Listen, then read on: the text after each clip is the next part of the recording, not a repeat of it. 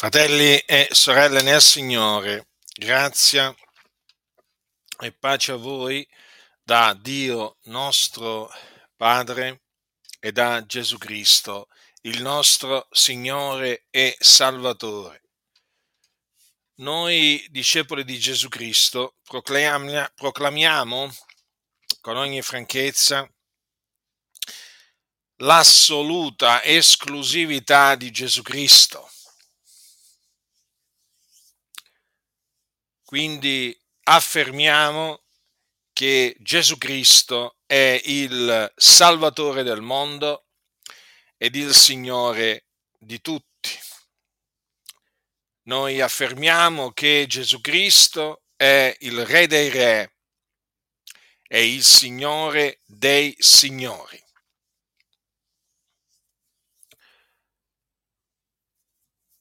E non solo proclamiamo l'assoluta esclusività di Gesù Cristo, ma la difendiamo perché è sotto attacco. Allora, intanto veniamo, vediamo di parlare dell'esclusività di Gesù Cristo. Lui stesso, Gesù stesso, la proclamò, la sua esclusività. Voglio leggervi alcune parole che pronunziò il Signore Gesù, affinché voi comprendiate quali sono quelle parole del Signore che indicano la sua esclusività. Gesù disse al capitolo 14, di Giovanni leggiamo queste parole. Io sono la via, la verità e la vita. Nessuno viene al Padre se non per mezzo di me. Gesù è stato chiaro.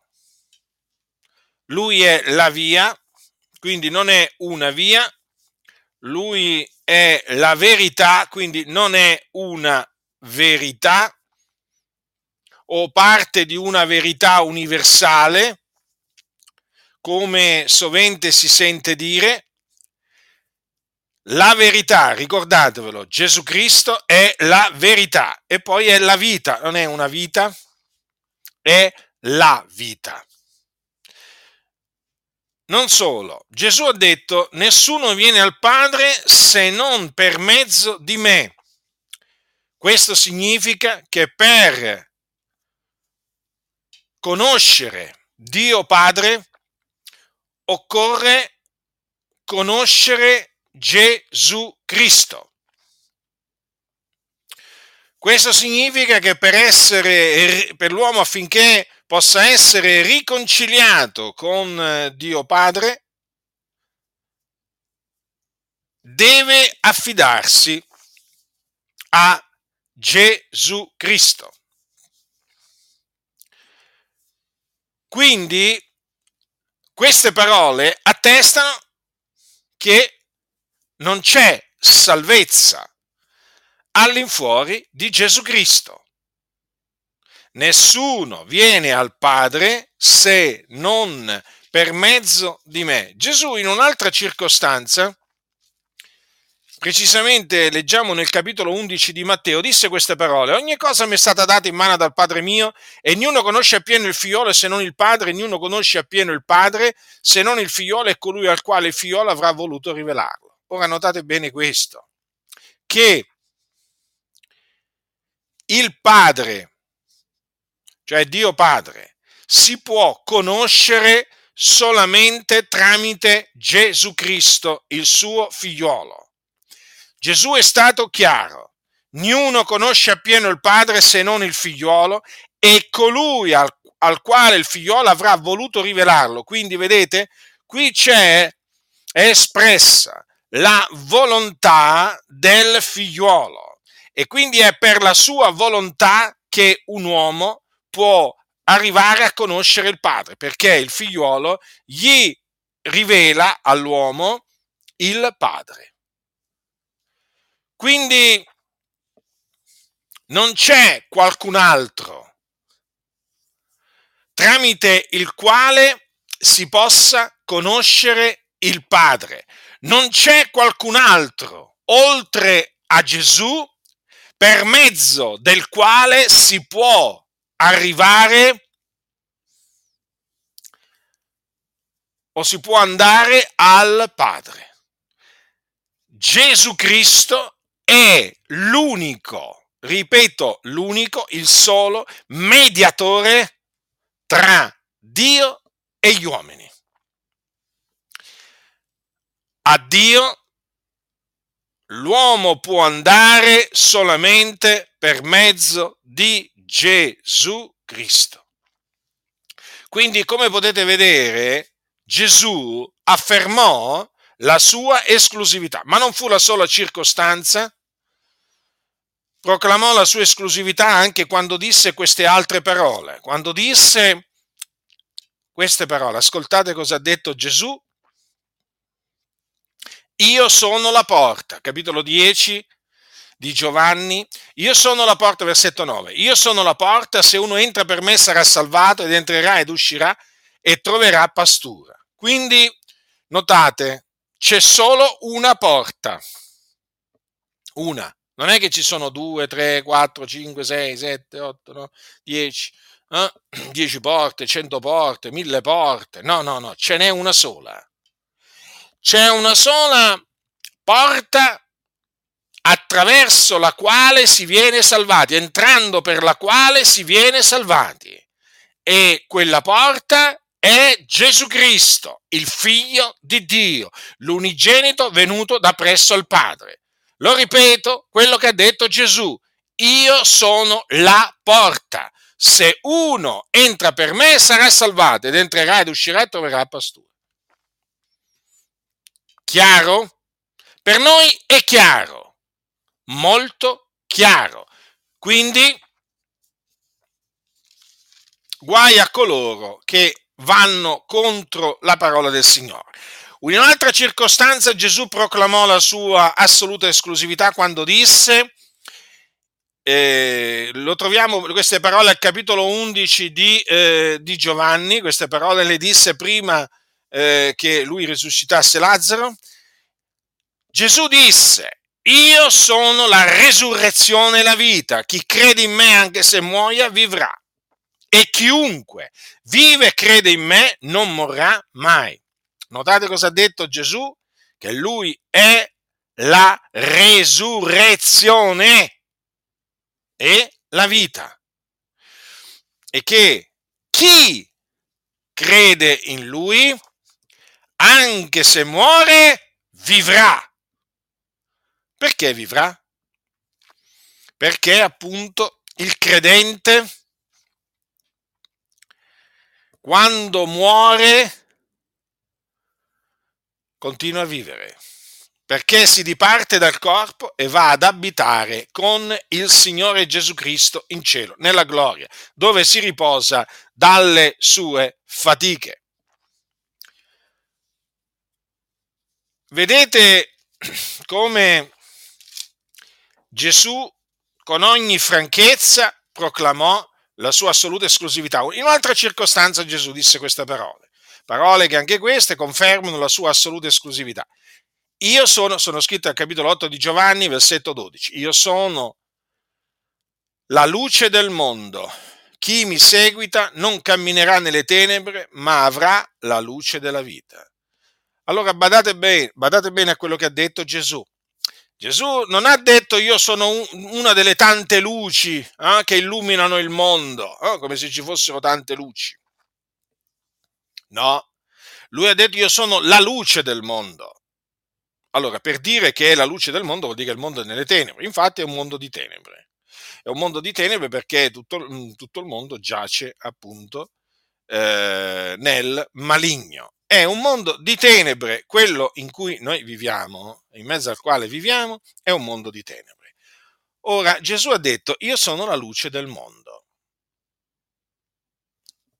Ora, voi sapete che la luce dà fastidio a chi è nelle tenebre. la luce non dà fastidio a chi è nella luce, la luce dà fastidio a chi è nelle tenebre. Infatti i figlioli di questo secolo, che sono tenebre, odiano la luce. Infatti Gesù venne in questo mondo e che cosa avvenne? Avvenne che le tenebre non ricevettero, non lo ricevettero. Il giudizio è questo, che la luce è venuta nel mondo e gli uomini hanno amato le tenebre più che la luce, perché le loro opere, le loro opere erano malvagie. Eh? Quindi Gesù ha detto di essere la luce del mondo. Ed è evidente che per avere la luce della vita, per camminare nella luce, bisogna seguire Lui.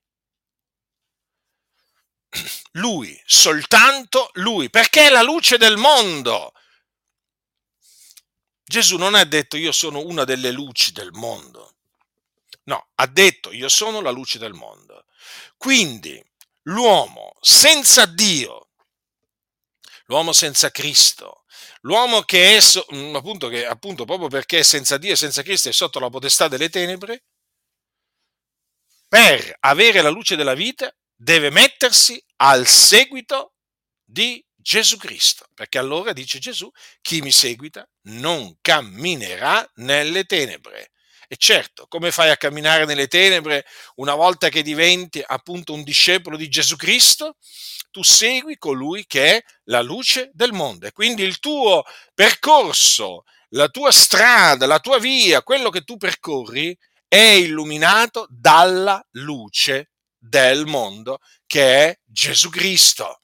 Infatti noi lo attestiamo, una volta eravamo, camminavamo nelle tenebre, ma dal momento in cui eh, ci siamo messi al seguito, per volontà di Dio naturalmente, di Gesù Cristo, abbiamo avuto la luce della vita. Eh? Non siamo più stati nelle tenebre ed ora siamo nella luce. Per la sua luce noi vediamo la luce.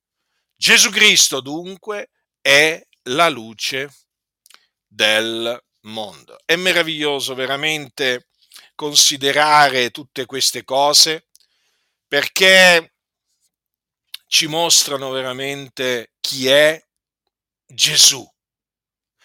Gesù in un'altra circostanza proclamò eh, la, sua, la sua assoluta esclusività quando disse io sono il pane vivente che è disceso dal cielo, se uno mangia di questo pane vivrà in eterno e il pane che darò è la mia carne che darò per la vita del mondo. Fratelli, che dire? Che dire? Lui è il pane della vita. Lui è il pan di Dio che è sceso dal cielo e dà vita al mondo. Pensate, chi è Gesù? Infatti Gesù disse in verità, disse ai giudei, vi dico che non Mosè vi ha dato il pane che viene dal cielo, ma il Padre mio vi dà il vero pane che viene dal cielo, poiché il pane di Dio è quello che scende dal cielo e dà vita al mondo.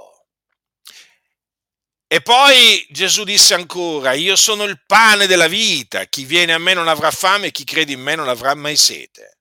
Notate, anche qui eh, lui proclamò di essere il pane della vita, il pane. Quindi per non avere più fame l'uomo deve andare a Gesù.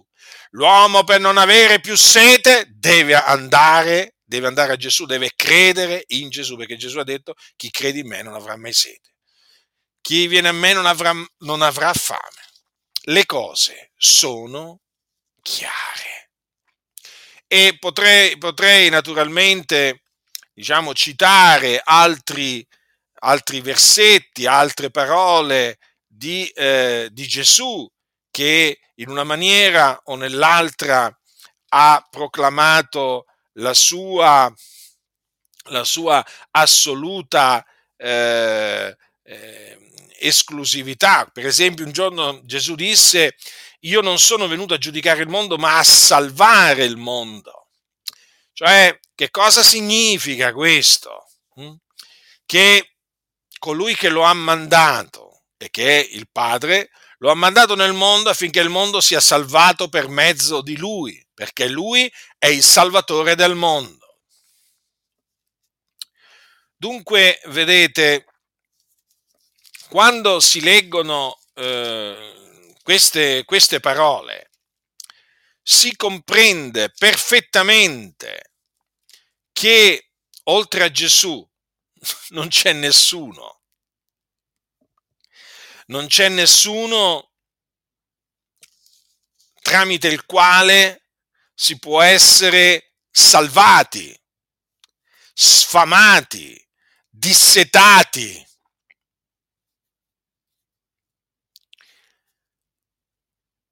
O qualcun altro, non c'è nessun altro tramite il quale eh, si può andare a, a Dio Padre o qualcun altro tramite il quale si possa conoscere Dio Padre. No, non c'è.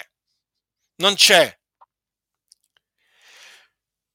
Lo so che queste cose naturalmente eh, voi le conoscete, però io ve le ricordo, perché è proprio l'esclusività di Gesù Cristo che è sotto attacco.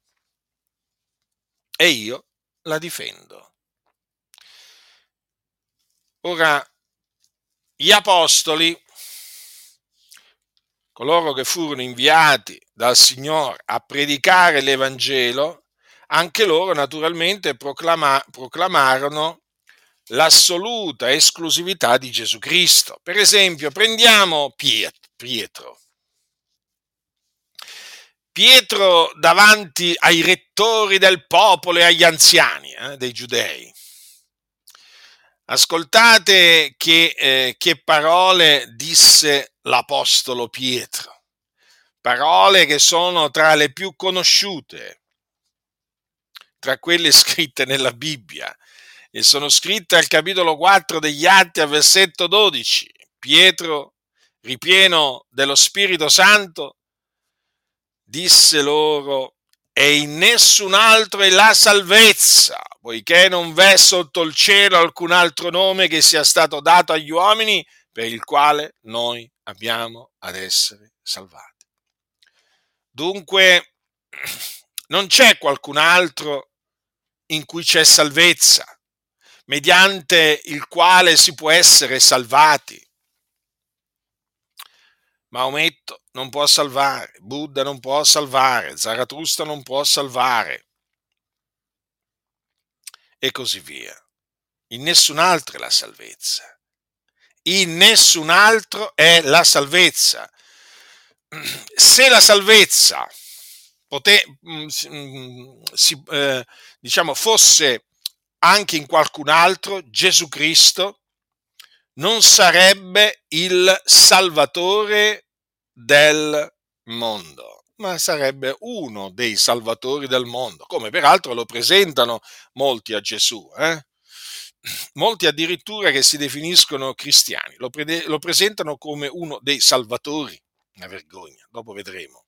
Quindi, in nessun altro è la salvezza, poiché non v'è sotto il cielo alcun altro nome che sia stato dato agli uomini per il quale noi abbiamo ad essere salvati. Infatti, il nome di Gesù significa Yahweh salva.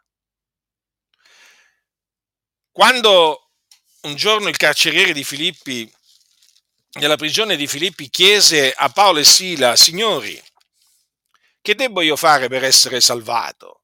Cosa gli risposero? Credi nel Signore Gesù e sarai salvato tu e la casa tua. Perché la salvezza si ottiene solamente in Gesù Cristo, perché Lui è Salvatore. Le parole sono, furono chiare, credi nel Signore Gesù e sarai salvato tu e la casa tua. Quindi la salvezza si ottiene per mezzo di Gesù Cristo, credendo in Lui, e quindi è per grazia, non è in virtù d'opere, affinché nessuno si glori. Ma notate quanto è stato categorico Pietro, in nessun altro è la salvezza. Quindi quando sentite dire quando sentite dire appunto che ci sono tanti salvatori, no? che si può essere salvati in tante maniere, in tanti modi, eh? ricordatevi che coloro che vi dicono queste cose eh, vi stanno mentendo, stanno cercando di ingannarvi, stanno cercando di allontanarvi, di portarvi lontano dal Signore Gesù Cristo, perché in nessun altro è la salvezza. Noi crediamo a quello che sta scritto, non è che facciamo finta di credere a quello che sta scritto come fanno tanti. Sapete che tanti fanno finta di, le, di, di credere in quello che sta scritto? Sì, sì, ma ce ne sono tanti eh, che si dicono cristiani, fanno finta di credere in quello che sta scritto, ripetono a pappagallo. Eh? Quello che eh, diciamo leggono nella Bibbia, sono capaci anche di fare degli studi biblici, eh? però non credono a quello che sta scritto. Sembra incredibile? Sì, potrà sembrare pure incredibile, ma è così.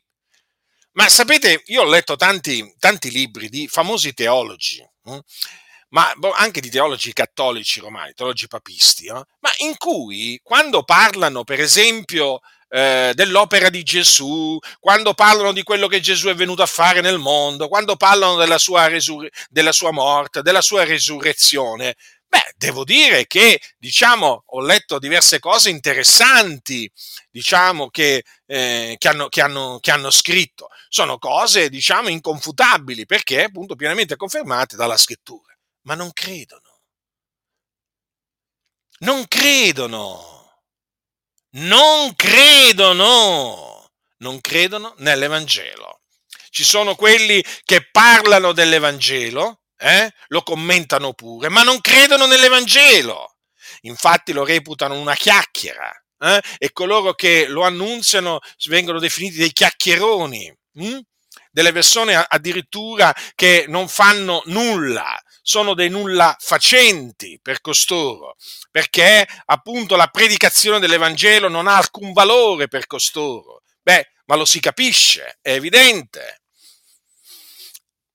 Ed è per questo che si scagliano contro coloro appunto che Dio ha mandato a predicare l'Evangelo, proprio perché non credono nell'Evangelo. Quando uno non ci crede, non ci crede. Guardate che credere nell'Evangelo non è una cosa naturale, è una cosa appunto che viene da Dio. È Dio che dà di credere nell'Evangelo.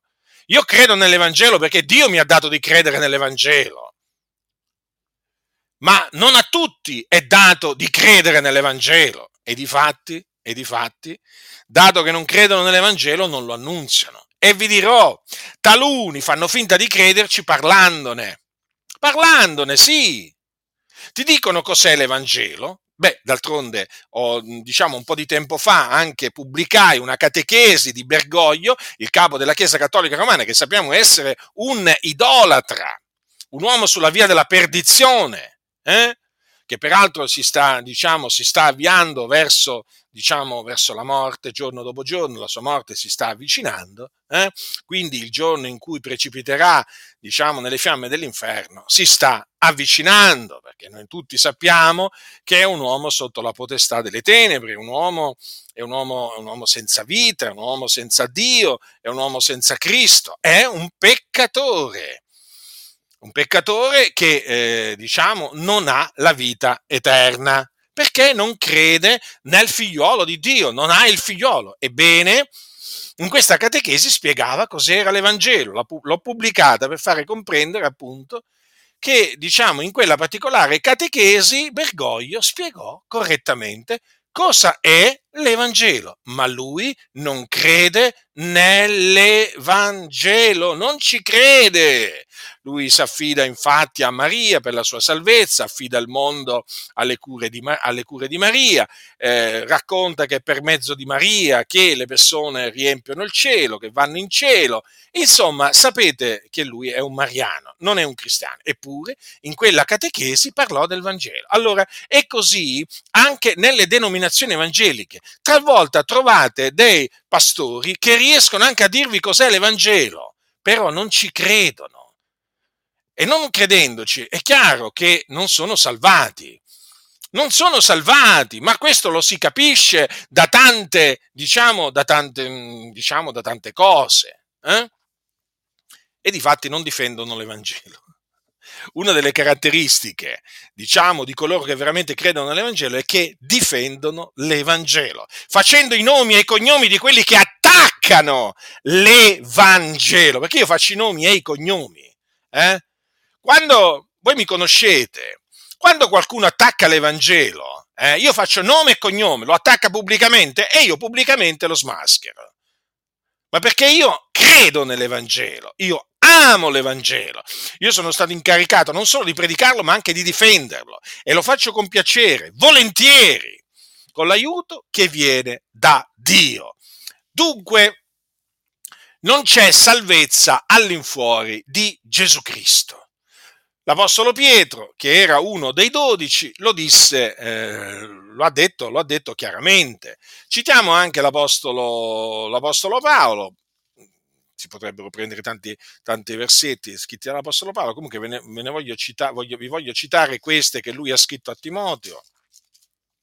Al capitolo 2 della sua prima epistola gli dice, poiché v'è un solo Dio ed anche un solo mediatore fra Dio e gli uomini, Cristo Gesù uomo, il quale diede se stesso qual prezzo di riscatto per tutti. Dunque, un solo Dio, ma anche un solo mediatore. Un solo mediatore fra Dio e gli uomini. Non ci sono più mediatori tra Dio e gli uomini. Non è che oltre a Gesù ci sono altri mediatori. Eh?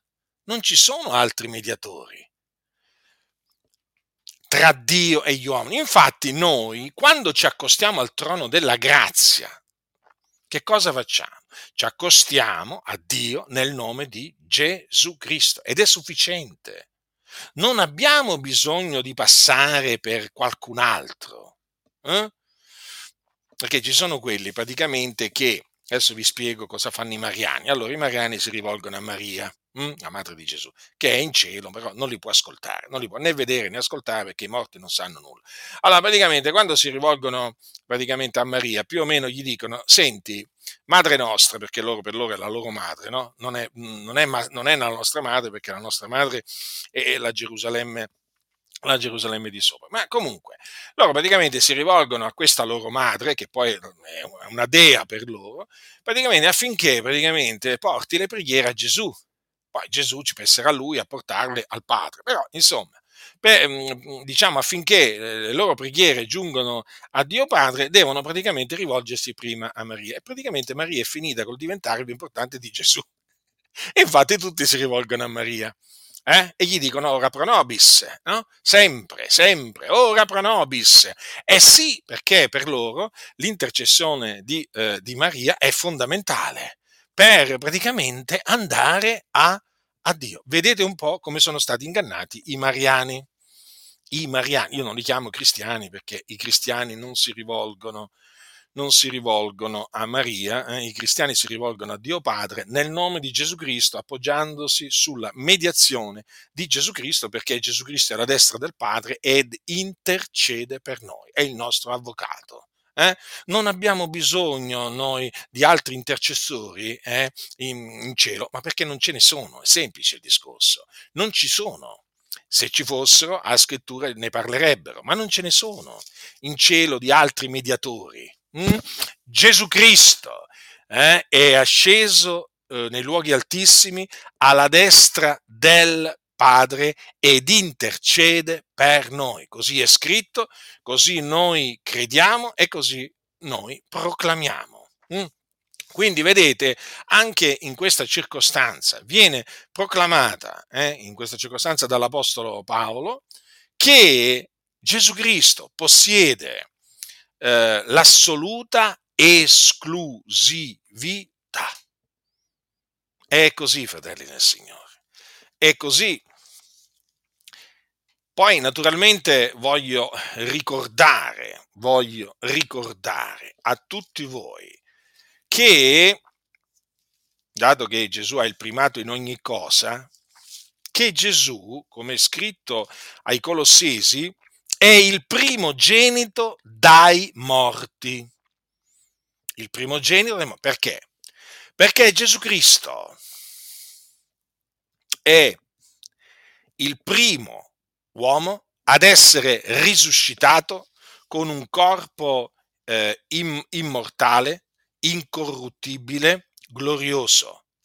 Ed è per questo che l'Apostolo Paolo, quando, ehm, eh, quando confuta coloro che nella chiesa di Corinto, alcuni eh, che erano nella chiesa di Corinto, eh, affermavano che non vi è risurrezione dei morti, questa è la ragione per cui dice questo, ma ora Cristo è risuscitato dai morti, primizia di quelli che dormono. Infatti, poiché per mezzo di un uomo è venuta la morte, così anche per mezzo di un uomo è venuta la resurrezione dei morti. Quindi la resurrezione dei morti è venuta per mezzo di Gesù Cristo.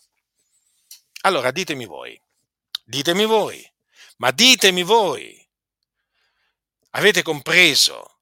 Cioè Gesù è il primo uomo ad essere eh, stato risuscitato eh, con un corpo immortale e per mezzo di lui, di lui è venuta la risurrezione dei morti.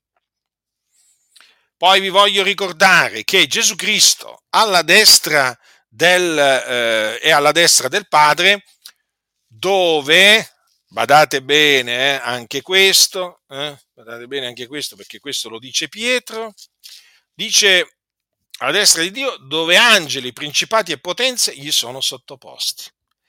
E aggiungo anche dove tutti gli angeli di Dio l'adorano. Perché? Perché Dio ha comandato, Dio Padre ha comandato che tutti gli angeli lo devono adorare a Gesù Cristo. Tutti gli angeli di Dio l'adorino, è un comandamento. Infatti tutti gli angeli di Dio, nessuno escluso, adorano Gesù Cristo. Capite chi è Gesù? Gesù ha il primato in ogni cosa. Perché? Perché lui è Dio, benedetto in eterno. Ricordatevelo questo. Perché coloro che naturalmente attaccano la, l'assoluta esclusività di eh, Gesù Cristo lo fanno perché rigettano la sua divinità. Gesù Cristo era Dio, Gesù Cristo è Dio, benedetto in eterno. Quindi, poi voglio ricordarvi un'altra cosa, che c'è solo un uomo nella storia che è morto per i nostri peccati. Eh? C'è solo un uomo. Questo uomo, questo uomo è il Cristo di Dio, il cui nome è Gesù di Nazareth. Del Cristo avevano parlato i profeti e le loro parole si sono adempiute in Gesù di Nazareth. Il Cristo doveva morire. Infatti vi ricordate cosa disse il profeta Isaia? Egli è stato trafitto a motivo delle nostre trasgressioni, fiaccato a motivo delle nostre iniquità. Queste parole furono proferite dal profeta Isaia per mezzo dello Spirito e concernevano il Cristo o il Messia. Queste parole si sono adempiute in Gesù perché lui è morto per i nostri peccati, secondo le scritture. Mm? Lui, il giusto, il santo, il principe della vita, colui che non ha eh, conosciuto peccato, benché in ogni cosa fu tentato come noi, però senza peccare, eh, anche questo ricordiamocelo, eh? Gesù fu tentato in ogni cosa come noi, però non peccò. Ebbene, lui si caricò dei nostri peccati, l'ha portati nel suo corpo sul legno della croce.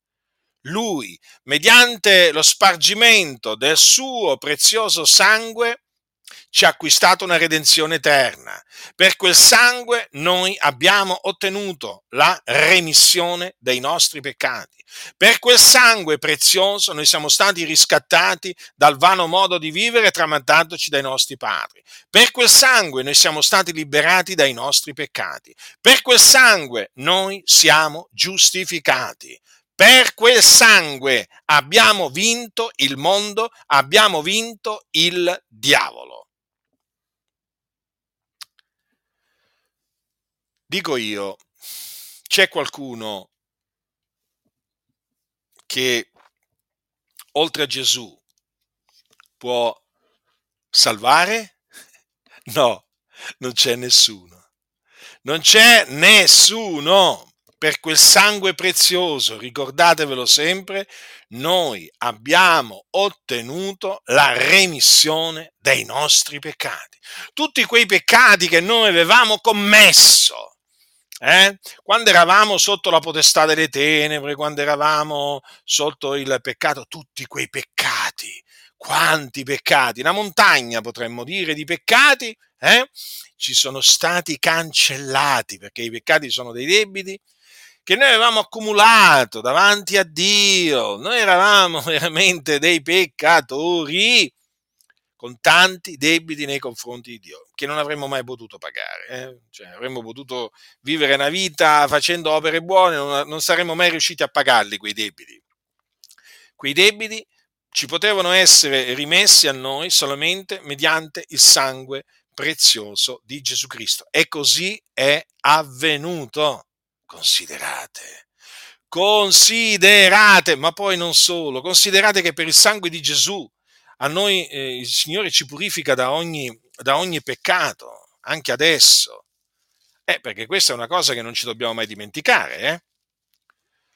Noi, noi, talvolta parliamo della purificazione dei peccati che abbiamo ottenuto quando abbiamo creduto e facciamo bene, però talvolta ci dimentichiamo della purificazione dei peccati che otteniamo quando confessiamo i nostri peccati al Signore. Se confessiamo, è Giovanni che parla, se confessiamo i nostri peccati, egli è fedele e giusto da rimetterci i peccati e purificarci da ogni iniquità.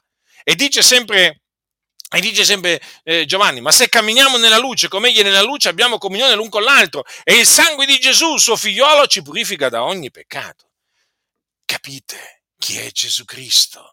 Gesù Cristo ha il, il primato in ogni cosa, ha l'assoluta esclusività. Lui ha il nome che è al di sopra di ogni nome. Questo nome gliel'ha dato il Padre perché lui si è eh, profondamente umiliato. Sapete cosa dice la scrittura? Paolo lo dice, lo dice eh, ai santi di Filippi quando gli dice che eh, essendo trovato nell'esteriore come un uomo abbassò se stesso, facendosi ubbidiente fino alla morte e alla morte della croce ed è perciò che Dio lo ha sovranamente innalzato. Gli ha dato il nome che è al di sopra di ogni nome affinché nel nome di Gesù si pieghi ogni ginocchio nei cieli, sulla terra e sotto la terra e ogni lingua confessi che Gesù Cristo è il Signore, alla gloria di Dio Padre. Vedete dunque, mm, quando parliamo di Gesù, non è che parliamo, diciamo, di un uomo qualsiasi hm? o di un profeta qualsiasi, come per esempio può essere Mosè o Isaia o Elia o Eliseo o Michea. No, quando parliamo di Gesù parliamo sì di un profeta, anzi del profeta, ma parliamo appunto del Cristo di Dio, che è morto ed è risuscitato dai morti il terzo giorno e che apparve eh, ai testimoni che erano stati innanzi scelti da Dio e dopo alcune decine di giorni fu assunto in cielo alla destra del Padre, attenzione, alla destra del Padre, alla destra della maestà. E sapete che cosa dice, che cosa dice l'apostolo, l'apostolo, l'apostolo Paolo ai Corinzi? Dice così, eh, bisogna che egli regni finché abbia messo tutti i suoi nemici sotto i suoi piedi. E sì, perché c'è anche questo da dire. vi ricordate che cosa c'è scritto? Leggiamo. Allora, il Signore ha detto al mio Signore, siedi alla mia destra finché io abbia posto i tuoi nemici sotto i tuoi piedi. Quindi Dio Padre, eh, vedete che cosa, che cosa ha promesso? Infatti, che cosa leggiamo poi um, agli ebrei? Agli ebrei leggiamo queste parole. Leggiamo al capitolo,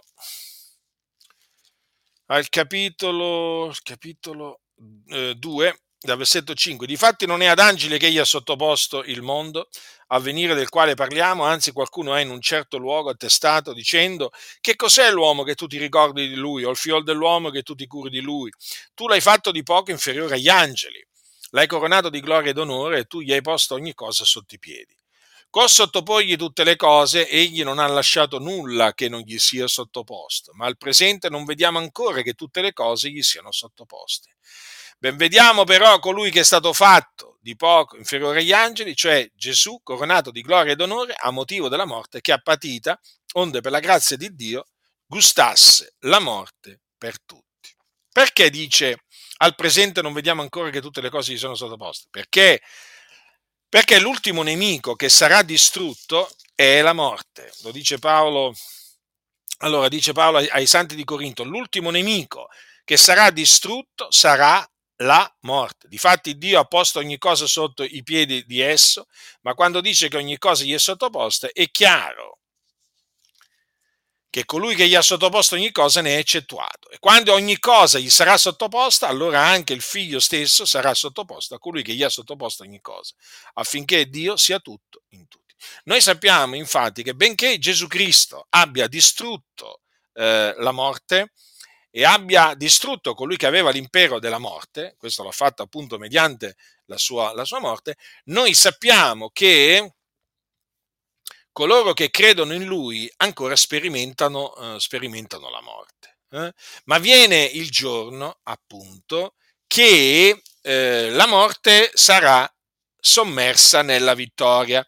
Questo avverrà quando Gesù Cristo eh, apparirà dal cielo, quando scenderà dal cielo.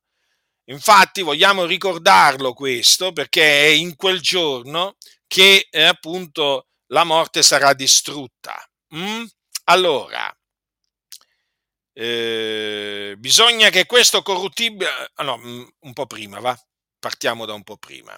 Allora, ecco io vi dico un mistero, capitolo 15 di Primo Corinzi. Non tutti morremo, ma tutti saremo mutati in un momento, in un batter d'occhio, al suono dell'ultima tromba, perché la tromba suonerà, i morti risusciteranno incorruttibili e noi saremo mutati, perché bisogna che questo corruttibile rivesta incorruttibilità e che questo mortale rivesta immortalità. E quando questo corruttibile avrà rivestito incorruttibilità e questo mortale avrà rivestito immortalità, allora sarà adempita la parola che è scritta, la morte è stata sommersa nella vittoria. O morte, dov'è la tua vittoria? O morte, dov'è il tuo dardo? Il dardo della morte è il peccato e la forza del peccato è la legge. Ma ringraziato sia Dio che ci dà la vittoria per mezzo del Signore nostro Gesù Cristo. Dunque, vedete quando sarà adempiuta quella parola, la morte è stata sommessa nella vittoria? Quando appunto ci sarà la resurrezione, quando Gesù apparirà. Eh? Ed è qualcosa questo di meraviglioso che ci consola grandemente. Allora, diciamo, ho fatto un breve riassunto. Eh?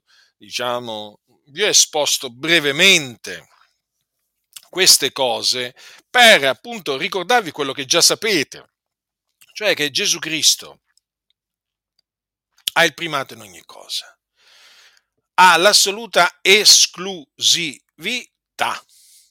Ma come vi ho detto, l'esclusività di Cristo è sotto attacco. Allora, il discorso è molto semplice. Adesso vediamo, vediamo di parlare brevemente dell'attacco eh, che appunto viene lanciato o degli attacchi, diciamo, che vengono lanciati contro l'assoluta esclusività di Cristo. Allora, gli attacchi vengono da tutte le religioni che ci sono sulla faccia della terra, tutte, tutte, hm? compreso il marianesimo. Eh? Marianesimo è una religione, eh? non ve lo dimenticate questo quello che viene chiamato cattolicesimo è marianesimo. Anche il marianesimo eh, attacca eh, l'assoluta esclusività di Cristo. Voi direte, ma com'è possibile? Sì, perché Maria praticamente è stata eh, elevata al grado, diciamolo così, va? per così dire, di corredentrice. corredentrice, avete capito? Corredentrice. L'hanno fatta diventare, oltre che avvocata, l'hanno fatta diventare pure salvatrice. Mm? Infatti i cattolici a chi si rivolgono? I mariani a chi si rivolgono? Si rivolgono a Maria, che come vi ho detto non ascolta, non li ascolta, eh, non li ascolta, non li vede, però loro voi li vedete, li vedete appunto alle processioni che invocano, invocano Maria, li vedete nelle cattedrali, nelle basiliche che si prostrano davanti alle immagini, alle statue di Maria. Mm? E loro si rivolgono a Maria, perché Maria ormai è la corredentrice allora, avvocata, insomma, la Dea Maria. Eh? Io l'ho chiamata Dea Maria perché effettivamente l'hanno praticamente fatta diventare una divinità. Eh? Allora, perché tutte le religioni... Ah, un'altra cosa, anche l'ebraismo, eh? Anche l'ebraismo, no? Perché noi quando parliamo delle religioni talvolta ci dimentichiamo, rischiamo di dimenticarci dell'ebraismo o giudaismo eh, ci ricordiamo, ci ricordiamo del, dell'Islam, ci ricordiamo del buddismo, però l'ebraismo sembra quasi che eh, molti non, non lo vogliono sentire. Anche l'ebraismo, attenzione, attacca l'assoluta esclusività di Gesù Cristo. Ricordatevi questo, infatti, che per gli ebrei Gesù di Nazareth è uno dei tanti falsi messia che si sono succeduti nella loro storia. Ora, molti non lo sanno, ma la storia delle, la storia degli ebrei è costellata, diciamo, dalla venuta di tanti falsi messia.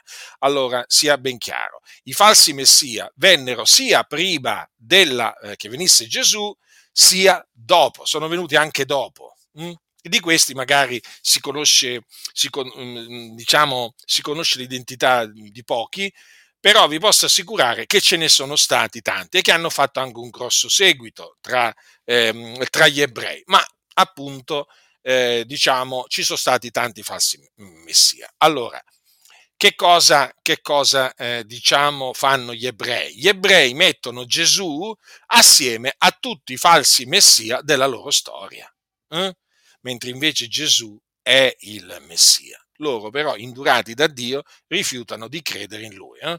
Tranne un rimanente, tranne un residuo eletto secondo la grazia, tutti gli altri appunto eh, rigettano la messianità di Gesù, rifiutano di credere che lui è il Messia o Cristo. Allora, tutte le religioni eh, attaccano in una maniera o nell'altra l'assoluta esclusività di Cristo Gesù. D'altronde il mondo mh, mm, giace tutto quanto nel maligno.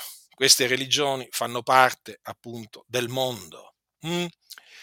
e quindi eh, sono tenebre e quindi eh, diciamo che ehm, allora però voglio precisare una cosa. Allora, il giudaismo non è tenebre, hm? no, perché magari qualcuno potrebbe fraintendere. Allora, allora, i giudei sono nelle tenebre, ma il giudaismo, però, quel, il giudaismo, io voglio dire, come, come giudaismo intendo quello sano, capito? Quello sano, non sono tenebre, perché non è che possiamo dire che la legge è tenebre o i profeti sono tenebre o i salmi, i salmi sono, sono tenebre, no, no, gli scritti, gli scritti che vanno dalla Genesi a, eh, a Malachia, che fanno parte del giudaismo, eh, sono parola di Dio, sono parola di Dio, ispirata da Dio, quindi guai a chi si permette di definire quegli scritti eh, tenebre, quelli sono luce, eh? sono appunto una lampada al nostro piede, una luce sul nostro sentiero, perché sono parola di Dio. Però, però attenzione, eh, benché eh, diciamo i libri dalla Genesi a Malachia facciano parte del canone biblico della Bibbia ebraica, perché loro non hanno il Nuovo Testamento, è chiaro che il giudaismo, però, diciamo come come religione, ecco, come religione, sì, come religione poi rigetta, rigetta eh, praticamente le scritture, le scritture che eh, parlano del Messia. Sostanzialmente, loro si gloriano della legge di Mosè, però non credono a Mosè sostanzialmente. Eh? Loro si gloriano de, dei profeti, però non credono ai profeti, perché non credono a quello che i profeti hanno detto del Cristo. Quindi i giudei sono nelle tenebre, perché pur avendo la legge, i profeti e i salmi mh, hm, eh, induriti, appunto, non credono a quello che le scritture dicono del, del Cristo. Quindi la loro religione, la loro religione chiaramente comprende il rigetto di Gesù ehm, come il Messia. Allora, da quel punto di vista sì, perché appunto vi ricordate per esempio Saulo. Saulo era, diciamo, era un fariseo, eh? Era un fariseo e eh, dice quando ero nel giudaismo, hm, quando ero nel giudaismo, ricordate, lo dice, lo dice ai, ai Galati, no? Voi avete udito quale sia stata la mia condotta nel passato quando ero nel giudaismo, come perseguitava tutto potere la Chiesa di Dio e la devastava. Quindi quando lui era nel giudaismo, lui perseguitava la Chiesa di Dio. Perché? Perché il giudaismo, il giudaismo prevedeva l'odio verso Gesù di Nazareth e ancora oggi lo prevede. Ecco, quando dico quindi il giudaismo è, tenebre, intendo il giudaismo chiaramente che eh, prevede l'odio verso Gesù di Nazareth. Eh? Quindi quello che rigetta, eh, rigetta Gesù come eh, come, come, il Messia. Perché, perché vi dico questo? Perché ci sono giudei che hanno creduto in, eh, in Gesù di Nazareth, hanno creduto che Gesù è il Messia, che ancora sono zelanti per la legge, esattamente come diciamo avveniva, avveniva ai, giorni, ai giorni di Paolo.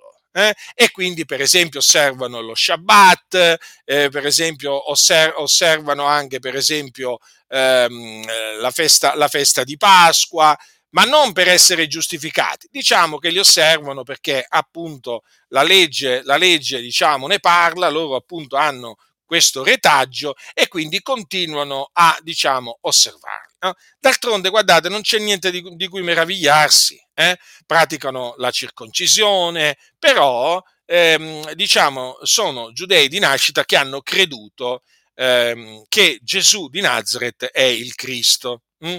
Quindi questi sono nostri fratelli, eh? anche se naturalmente sono zelanti, sono zelanti per la legge. Naturalmente bisogna sempre stare attenti hm, a quelli che poi escono dal mezzo di questi, eh, di questi, giudei che vengono poi magari a cercare di giudaizzare le chiese. Hm? Quindi leggendo il libro degli Atti degli Apostoli poi ci si rende conto che alla fine e poi considerando quello che avviene oggi, che le cose non sono cambiate. Quindi massima attenzione. Allora vi stavo dicendo, le religioni odiano appunto l'esclusività di Gesù Cristo. Mm? Allora, eh, praticamente la luce dà fastidio alle tenebre. Le religioni sono nelle tenebre, sono tenebre e quindi la luce mm, che è mm, Gesù Cristo gli dà fastidio. Una di queste religioni, una di queste religioni è la massoneria. La massoneria odia, odia eh, l'esclu- l'esclus- l'assoluta esclusività di Gesù Cristo. Allora, intanto ricordatevi che eh, la massoneria rifiuta di credere che Gesù è il Cristo eh, di Dio. Ma poi come lo considera la massoneria? La massoneria lo considera uno dei tanti maestri di morale e riformatori esistiti. Quindi lo mette, diciamo, a livello di, eh, diciamo, di Mosè, di Confucio, Zoroastro e Maometto e così via. Praticamente sullo stesso, sullo stesso livello. E la massoneria considera Gesù uno dei tanti salvatori.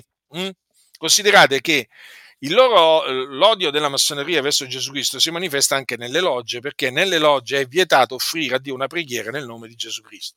Ci sono testimonianze di fratelli che quando erano massoni praticamente si sono permessi di rivolgere nella loggia una preghiera eh, a Dio nel nome, nel nome, di Gesù e sono stati ripresi, perché non viene ammesso assolutamente eh, a nessuno che, eh, che, si mettano a pregare a Dio nel nome di Gesù Cristo. Poi dovete considerare anche questo, che nelle cosiddette logge massoniche cristiane i passi della Bibbia che vengono letti e che contengono il nome di Gesù vengono modificati togliendo il nome di Gesù. Avete capito? Già, questo giusto un po' per fare capire qual è il sentimento della massoneria verso, verso Gesù Cristo. Allora, considerate questo, dato che ci sono tanti massoni hm, che eh, sono in mezzo alle denominazioni evangeliche, ma voi che cosa pensate? Che questi massoni accetteranno, accettano l'assoluta esclusività di Cristo? No, e infatti, infatti si scagliano questi masso evangelici contro l'assoluta esclusività di Cristo. Vi faccio, es- vi faccio, alcuni esempi. Billy Graham, noto predicatore americano che è morto alcuni anni fa, affermò, eh, queste, fece questa affermazione. Io aderisco, eh, questa, la fece nel 1996 eh, disse queste parole, io aderisco pienamente alle dottrine fondamentali della fede cristiana per me stesso e per il mio ministero, ma come americano rispetto altri sentieri che conducono a Dio. Avete capito cosa diceva Billy Graham? Billy Graham diceva che Gesù non era l'unico sentiero che conduceva a Dio. E l'ha detto.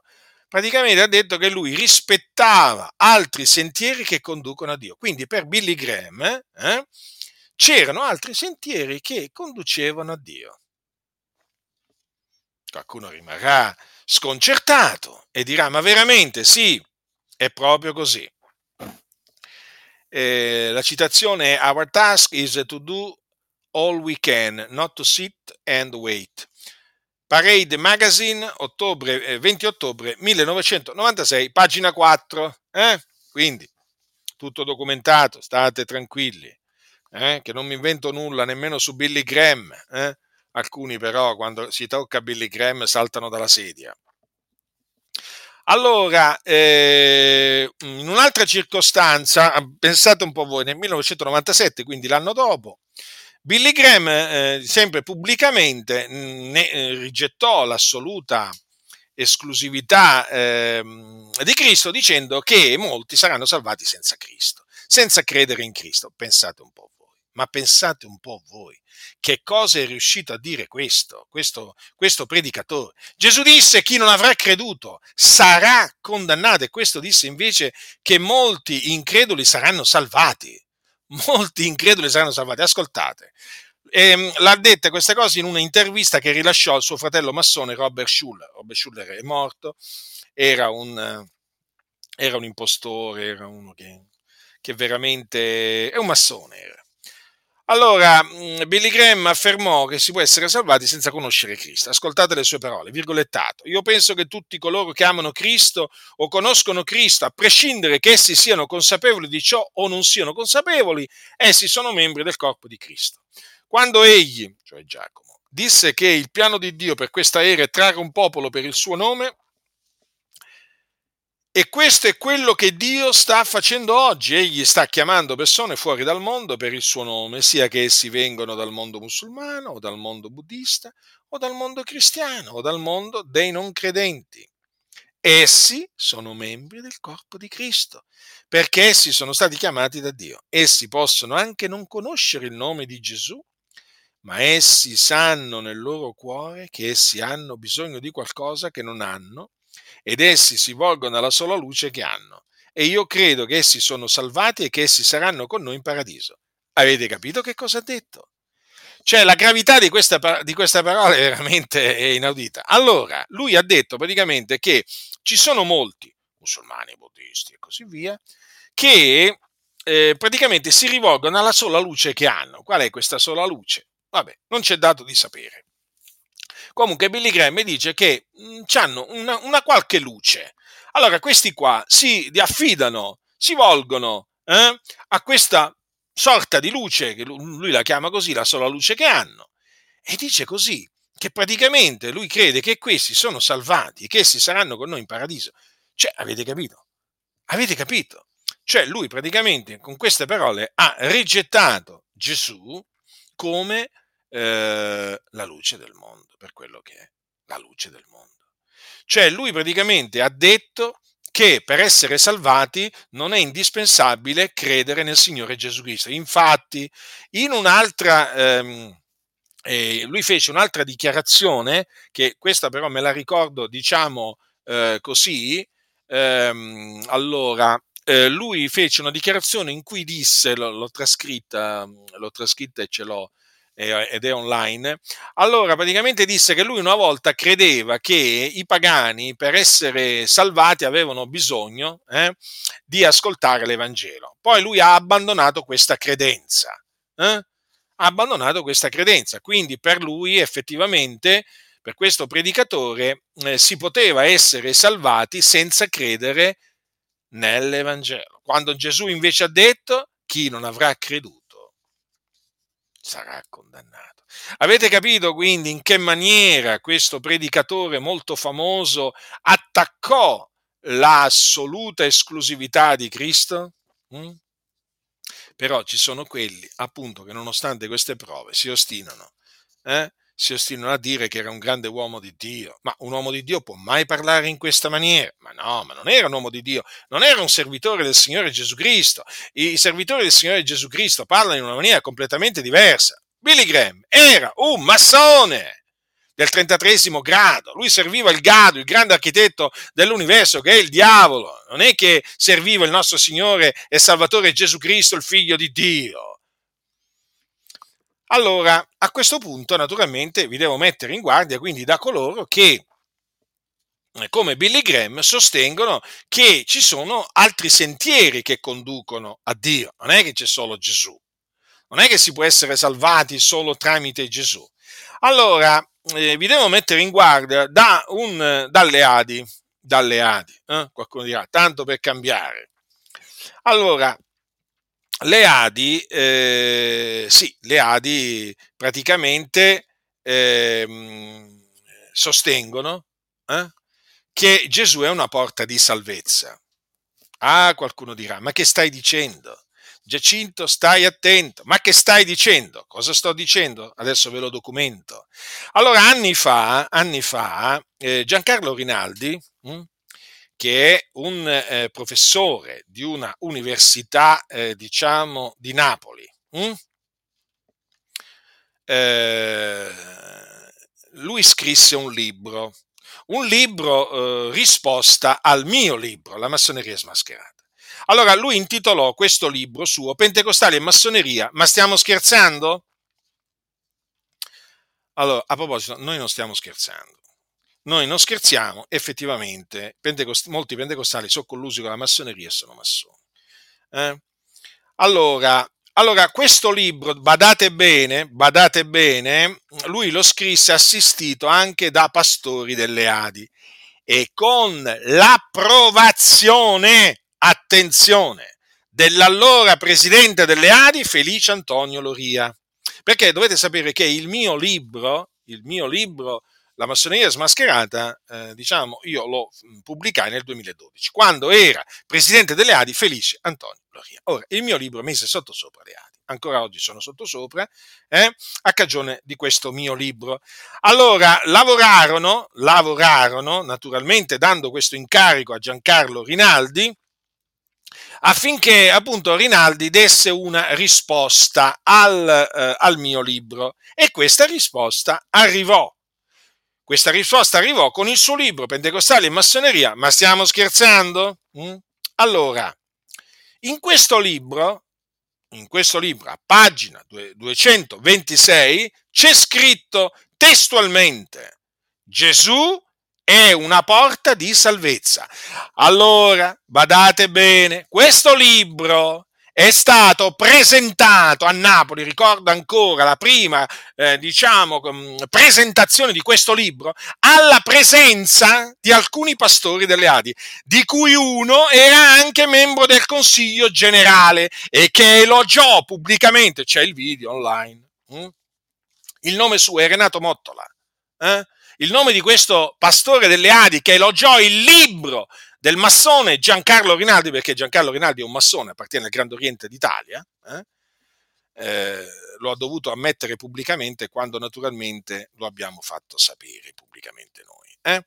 Allora, eh, uno appunto di questi pastori, mh, hm, che si chiama Renato Mottola, elogiò il libro, eh, questo libro di, di, di Rinaldi e praticamente alla fine della, della presentazione, che poi diciamo, si concentrò sull'intervento di Giancarlo Rinaldi, proprio si complimentò sostanzialmente eh, con l'autore no, per, di, questo, di, questo, libro e si auspicò che questo libro venisse appunto, avesse una larga, una larga diffusione. Mm?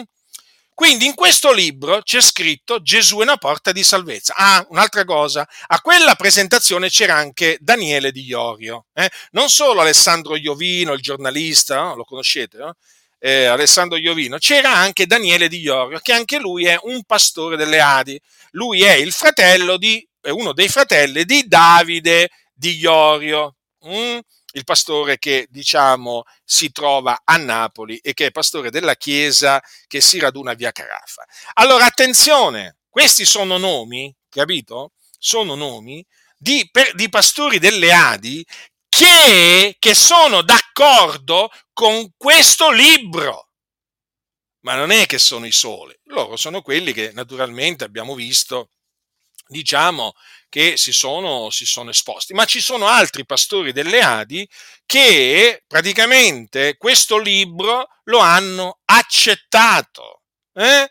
lo ammirano questo libro e in questo libro a pagina 226, ve lo ripeto, c'è scritto Gesù è una porta di salvezza, quando Gesù ha detto io sono la porta, se uno entra per me sarà salvato. Quindi, come potete vedere, in questo libro Peraltro in questo libro sono pubblicati dei documenti che sono usciti dall'archivio delle Adi e, so, e sono stati appunto con, sono stati dati al massone Giancarlo Rinaldi affinché lui li pubblicasse. Quindi ha avuto il placet delle assemblee di Dio in Italia. Eh? Adesso naturalmente eh, c'è un fuggi-fuggi, molti eh, vogliono far sì che, perché poi adesso c'è Gaetano Montante come presidente, è chiaro, cercano un po' comunque di far dimenticare il passato, ma noi il passato lo ricordiamo lo ricordiamo, il passato delle Adi sotto la presidenza Loria, eh, lo vogliamo ricordare, perché Loria era un grande stimatore di, eh, di, Giancarlo Rinaldi, espresse la sua grande stima nei suoi confronti durante un dibattito che ci fu, mi pare, al nord, durante una conferenza al nord, dove naturalmente anche lì venne attaccato, eh, venne attaccato per il mio libro La massoneria eh, smascherata. Eh?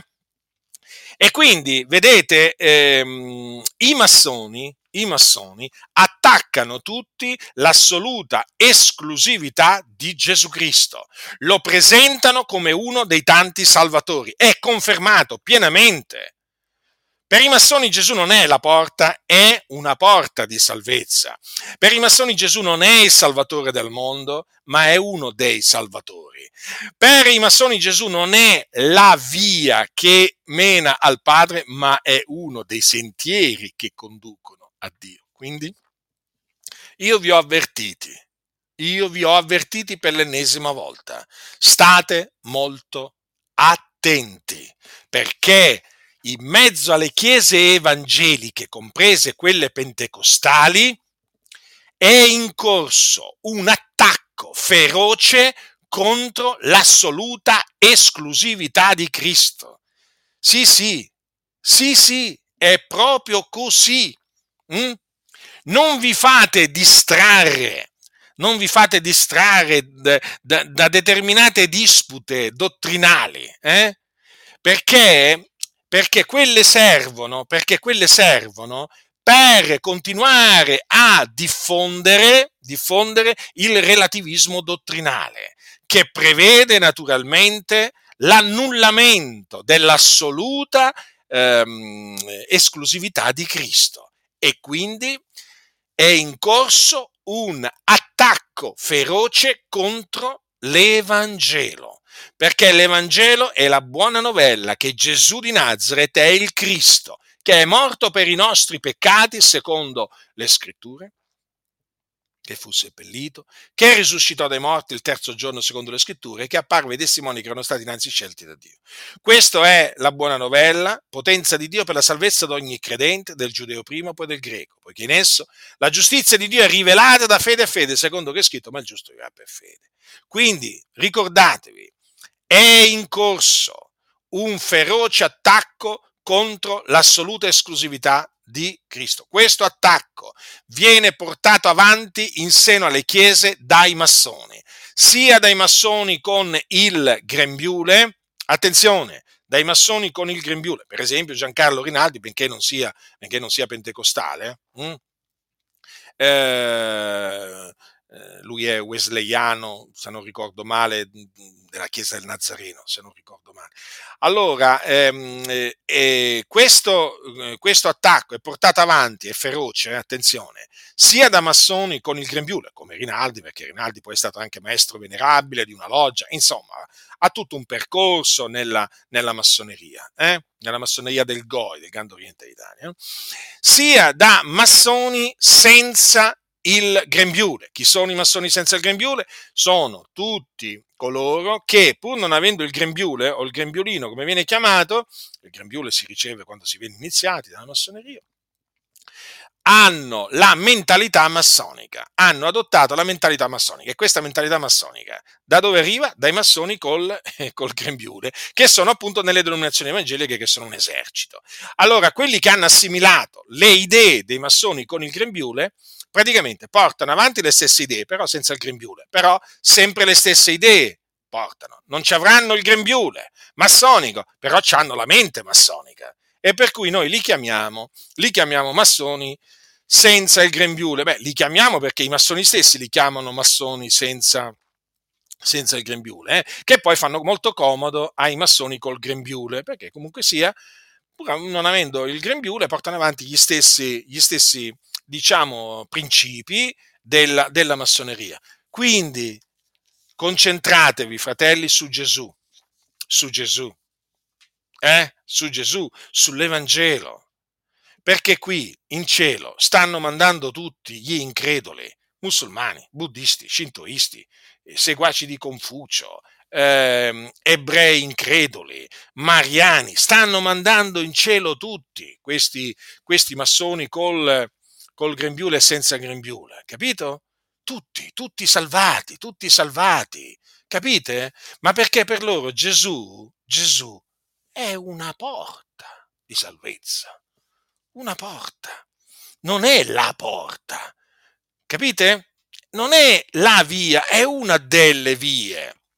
E questo dove sta avvenendo? Nelle chiese evangeliche di tutto il mondo allora è di fondamentale importanza levare la propria voce contro questo attacco feroce che appunto eh, orchestrato dalla massoneria contro appunto l'assoluta esclusività del nostro Signore e Salvatore Gesù Cristo. Ti unirai a noi nel difendere, nel proclamare l'assoluta esclusività di Gesù Cristo? O farai come tanti eh, che sono dei codardi, eh, che sono dei paurosi, che scappano? Eh? Io dico questo, io ricordo che i codardi saranno in quel giorno gettati nello stagno ardente di fuoco e di zolfo, che è la morte seconda. Sì, sì, tutti i codardi evangelici, facciamo appunto il nome, codardi evangelici, anche i codardi pentecostali, eh? Eh? codardi valdesi, codardi battisti, parliamo appunto delle chiese evangeliche, i codardi delle chiese dei fratelli, i codardi della chiesa del Nazareno, i codardi della chiesa luterana, i, i codardi, i codardi, poi come si, come, come si identificano loro, come si presentano, a noi non ci interessa niente, però sappiate questo, che i codardi eh, la loro parte sarà là, nello stagno ardente di fuoco e di zolfo, quindi quando muoiono se ne vanno all'inferno i codardi. Quindi io ho voluto con questa mia predicazione difendere per l'ennesima volta l'assoluta esclusività di Gesù Cristo perché so che è sotto eh, attacco. Mm? Quindi è mio dovere eh, difend- proclamarla e difenderla perché nel proclamarla e nel difenderla, proclamo e difendo l'Evangelo di Cristo Gesù, potenza di Dio, per la salvezza d'ogni credente, del giudeo prima e poi del greco. Ricordatevi questo, chi avrà creduto e sarà stato battezzato sarà salvato, ma chi non avrà creduto sarà condannato. Ascoltavo proprio oggi un, una conferenza che si è tenuta alcuni anni fa in un paese europeo, dove parlava un predicatore evangelico e diceva delle cose interessanti. In particolare mi, mi sono ricordato eh, adesso di quello che diceva questo predicatore, parlava in lingua inglese, diceva sostanzialmente che, mh, mm, diciamo, tu puoi, perché proprio veniva difesa l'assoluta eh, eh, esclusività di Cristo. Allora, in questa conferenza. Allora, lui diceva una cosa interessante, diceva, eh, tu puoi parlare di Gesù, Mm, diciamo, mm, diciamo, puoi parlare di Gesù anche nei paesi musulmani, puoi parlare eh, di Gesù dicendo che lui ha fatto miracoli, puoi parlare della sua vita, però, però nel momento in cui tu affermi l'assoluta esclusività di Cristo, comincia la persecuzione. Cioè, se tu presenti Gesù come uno dei tanti profeti, come uno dei tanti salva- salvatori, beh, allora ancora, ancora ti tollerano. Però lui diceva, se cominci a dire, infatti mi ha fatto piacere, mi ha fatto piacere sentirglielo dire, il problema, mi ha detto, sorge quando tu dici chi non avrà creduto sarà condannato. Infatti è proprio così, lui ha detto, lì sorge la persecuzione, perché non ammettono appunto eh, i peccatori che si dica che appunto eh, in nessun altro è la salvezza. Quindi loro, diciamo, è un po' come i massoni. I massoni ti fanno parlare di Gesù. Eh? Non c'è nessun problema. Tu puoi dire di Gesù che era buono, era un maestro, puoi dire di Gesù che era un profeta, puoi dire, puoi dire Gesù che ha fatto miracoli. Queste cose qui te le fanno dire, ma attenzione quando cominci a dire che chi non avrà creduto sarà condannato, allora lì i massoni ti perseguitano si opporranno a te in tutte le maniere. Quindi vedete, infatti le parole di Gesù chi non avrà creduto sarà condannato, eh, sono tra le parole meno predicate in assoluto dai pulpiti. Ma perché? Perché ci sono massoni. Perché dietro, diciamo, mh, gran parte dei pulpiti ci sono dei massoni, che quindi non possono predicare l'assoluta esclusività di Gesù Cristo. Perché? Per i massoni anche gli increduli saranno salvati. Eh, l'ha detto Billy Graham. E in Italia molti esaltano Billy Graham, vanno dietro a Billy Graham. Quindi chi non avrà creduto sarà condannato. Ecco dove so, quando sorge il problema, ecco quando sorge la persecuzione in mezzo alle chiese evangeliche, quando tu cominci a dire che i musulmani saranno condannati gli ebrei saranno condannati, i buddisti saranno condannati, i discepoli di Zoroastro saranno condannati e così via, e così via, i mariani saranno condannati. Quando tu cominci a dire questo, allora tu vieni perseguitato. Quindi per non essere perseguitati cosa bisogna fare? Bisogna praticamente mm, rinunziare a parlare dell'assoluta esclusività di Cristo. Avete capito? Eh? Avete capito perché non viene, non viene proclamata eh, l'assoluta esclusività di Cristo, ma perché non vogliono essere perseguitati.